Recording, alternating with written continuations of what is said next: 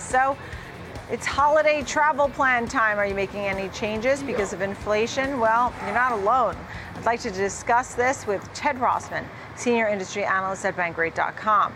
Good to see you. Thank you so much for being here. So, you had your latest survey, and inflation is hitting the pockets of Americans and could really affect travel this winter. Tell me a little bit about what stands out to you we found that 43% of Americans will be traveling this holiday season, and about 80% of them are making changes because of inflation. So, this includes things like spending fewer days on the road, or maybe driving instead of flying, or picking cheaper activities, cheaper accommodations.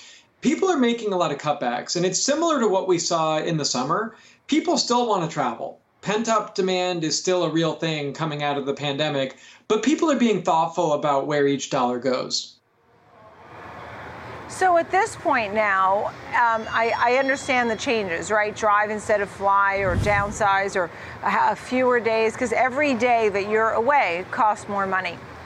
Um, can you break down some of the details here within the report? That seems like a, a broad brush stroke. Tell me about hotel prices, for example, or airline prices? According to the latest CPI data, airline fares are up 33% year over year. So, this is the big one to be aware of. If you're planning Thanksgiving or Christmas or New Year's travel, now is the time. Prices are already high. They're only going to get higher as we get deeper into October and into November.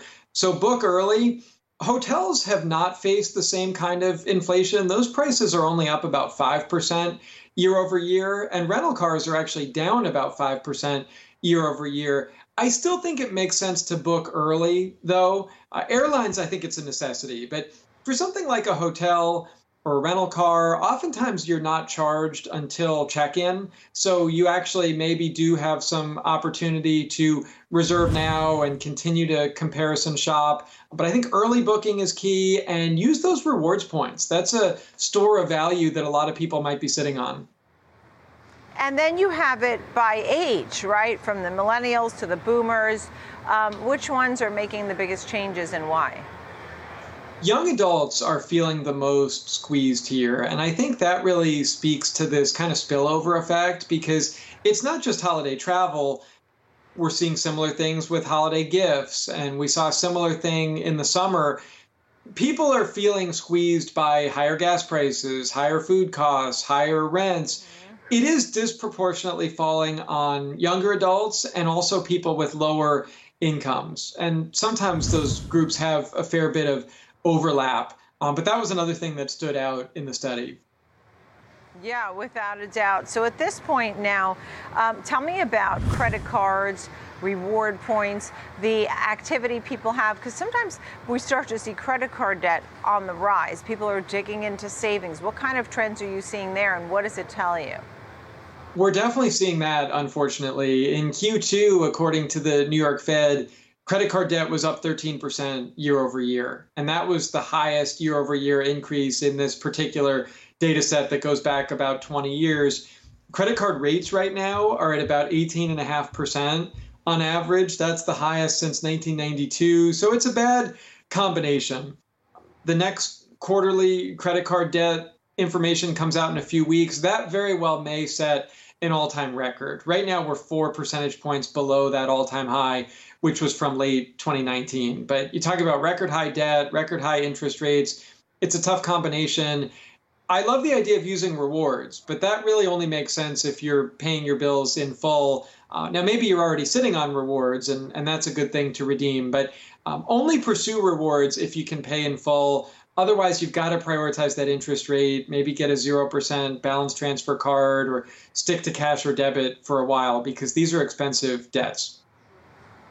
Was there anything that surprised you? I know um, even the lower income households are still ready to go and have fun. Um, anything that surprised you in the report? It's hard to get 80% of people to agree on anything. So I think that that 80% agreement that inflation is causing people to change their plans, um, I think that's a bit surprising. We know inflation's a big deal, but it's affecting just about everybody. Even 70% of households with six figure incomes are making changes to their holiday travel plans. So I think that that does speak to the breadth of this. But I also think that people want to travel and they want to have this traditional holiday with family and they want to have the big holiday meal and the gifts under the tree. And I do think this will be the most robust holiday travel season, certainly since the pandemic. And we know that airlines have not fully staffed back up yet. So there's still some pain points there. I, I think it's all the more reason to book early and maybe be creative with your timing too. For Thanksgiving, a lot of people travel Wednesday and Sunday. Could you go a little earlier? Could you stay a little later? Same thing for Christmas. Maybe kind of zig when others zag, if you will. Right, understood. I mean, I did this very same, we have the same place that we go every holiday season. And I wrote to the owner, I'm getting cold feet. I'd like to downsize to the, you know, smaller room. It's true. I think that people are just a little nervous about what is to come. So I fit right in in your survey, Ted. Thank you. Ted Rossman, Senior Industry Analyst at Bankrate.com. Thank you. Good to see you.